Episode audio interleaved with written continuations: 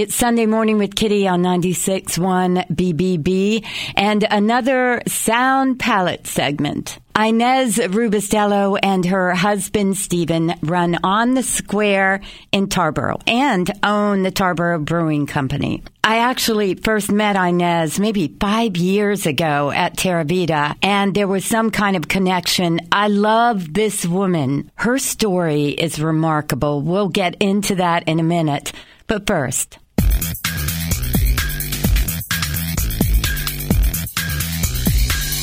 when there's so many food and wine and drink festivals, how does Terra Vita stand out in your opinion? Well, two words: uh, Colleen Minton. Exactly. yeah. I I love her. I love her energy. I love what she's doing. You know, I feel badly that she continues to involve us because I know she has other newer chefs and and people out there that should be coming, and and she always stands by on the square and Tarboro Brewing Company, and it's very kind, and we're thrilled. It's the only food event we do on a yearly basis, and it's because the quality of that festival is just it's top notch. Everything is so well done. Her husband's pretty great too. Yeah. so Inez, it's not really a surprise with your background and expertise in wine that you have many times compared life to wine. Well, wine is always evolving, both, you know, going forward and sometimes going backwards and sometimes staying the exact same. And there are definitely seasons in my life where I felt like I have gone backwards, way backwards. There are definitely seasons where I feel like I've propelled forward to a better space. And then there are seasons when I am, you know, flatlining. And wine, you know, depending on when you open it, you could be aging it for five years, ten years, and when you open that bottle, you, you have no idea where that wine will be. Sometimes it's magical and beautiful and incredibly amazing, and then sometimes it's they say gone dumb and just um, you know lapsed, and then other times it tastes exactly like you remember it. Let's hope the next one is phenomenal that you Yeah, open. always. So many people know this and some don't. That loving wine like you do, you ended up with the coveted job of beverage director at Windows of the World on top of the World Trade Center. I can't imagine what kind of effect September 11th must have had on you. Yeah, you know, life stopped. A lot of tears, a lot of anger, a lot of hurt and mourning and grief, and, and of course, as many people, what if, and uh, all the whys that you can possibly imagine. Well, you came out of those ashes to this entirely new life. And do you think back? I wonder where I would be if this had not happened. Would I have been in Tarboro or would I still be in New York? You know, I like to think that if it hadn't happened, um, you know, I probably would be in New York. I probably would be single and not have any, not have my beautiful children. I'd probably be a workaholic. um, might have an alcohol problem. I'm not saying I don't now, but I might have a worse one.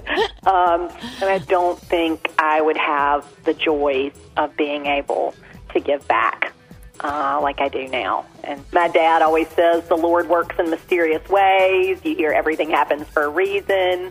Um, you can find joy in anything if you choose, you know, to search for it. However, you want to say, make lemonade from lemons, I guess. Yeah. You were the first one. I know you and Vivian have traveled a lot of the same paths, but you were the first one to be in the big city, to come back home, to open a restaurant, now a brewery, TCB. And when you opened on the square, what year was that actually? It, it was 02. We will be 15 next month in October. Wow. Wow. That's hard to believe, right? Yeah. yeah. What was the vision for On the Square and how has it changed? you know, it opened in 02. We bought it from Frances Liverman, who is still our general manager. She's still there. She's um, a saint. she puts up with more than she ever bargained for when she sold us that place. Uh-huh. And she uh, keeps it running every single day. And uh, we call her, you know, the boss for sure. And it just it's evolved into so much. Uh, at the beginning, you know, Stephen and Frances were cooking, eh, you know, in the dining room on a panini press, and uh, you know, we started with breakfast and lunch, and then first thing Stephen did was get rid of breakfast, and then opened up, you know, on Thursday, Friday nights, and it was just tapas style, and there was no liquor, and it was like every year we added something. We eventually got a point of sale, then we got a liquor license, and then we got a bartender, and then the wine list started evolving from under ten dollars to mm-hmm. Now way more than uh, a small town like Tarboro should ever have. Right. But they deserve it, and it's um, we hope it's a way for people to come and visit, and then eventually want to visit more, and then possibly come and live, work, play. I'm so lucky that I married someone who loves my hometown as much as I do because he's passionate about making Tarboro such a special, special place. And we want everybody to see how special it is. And so, yeah, you know, on the square 15 years later, people are still coming to eat lunch or dinner. On Wednesday nights, um, we have sushi. so it's very random. yeah.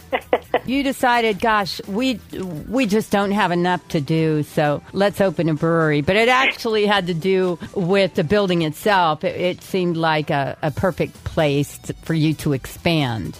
Yes, for sure. And, you know, there are a lot of people that don't think On the Square is accessible, you know, for lunch or dinner.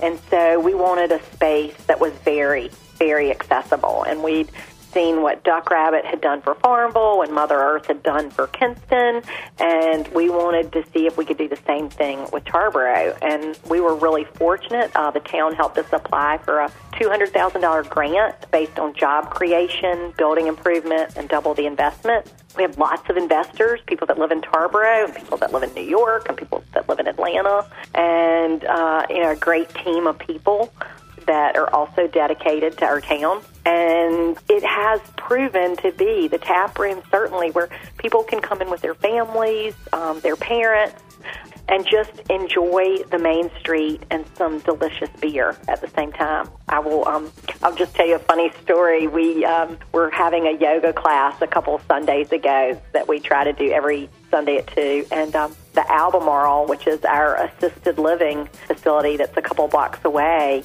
pulled up in their van with about um, nine 90 year old plus senior citizens who had come for a brews cruise. And they came into the brewery and we talked about you know what um, the beers and, and what we were trying to accomplish and it was just really sweet because we had these young women uh, Yeah. you know in their 30s practicing yoga and then we had these senior citizens and then everything in between and it was a, a special day for sure That's great. And you've got your kids in the business too. How old is Cynthia now? she's 13 13, yeah. she works caterings and she she'll do anything for a dollar she loves a dollar Or two. or two Yeah.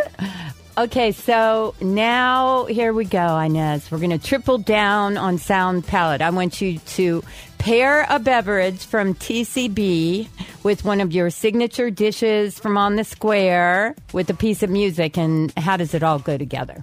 So, this dish that I'm recommending is why I married my husband. He made it for me when we were in New York, and I knew then I was going to be his life partner. So, the dish is his wild mushroom ravioli that is drizzled with jus de poulet, a fancy word for chicken reduction, chicken juice reduction, and truffle oil. And I pair it with the Downtown Abbey, which is our Belgian double. It's this rich, kind of malty. Uh, we brew it with real Belgian candy sugar. So the sweetness isn't there in taste, but definitely in aromatics. And so you have this dish that has all these rich ingredients like truffle oil and jus de poulet and mushrooms and ricotta and you pair it with this rich beer. And I I couldn't enjoy this to its fullest if I didn't have uh, one of my favorite bands is U2, and this song Electrical Storm. The first time I had it was Stephen and I were traveling in France in 2002, and the song kept playing uh, on the radio. The French were blasting this song all over the radio, and I said, I think they're talking about September 11th. Why do you think that? And I said, because they said, if the sky can crack, there must be some way back. And that song just gave me incredible hope for, you know, my heart to become whole again. And so we got back to the States and I never heard it again. And like five years later, somebody at the restaurant had brought a U2 CD and it came on. I was like, that's the song. that's the song I've been wanting to hear again forever.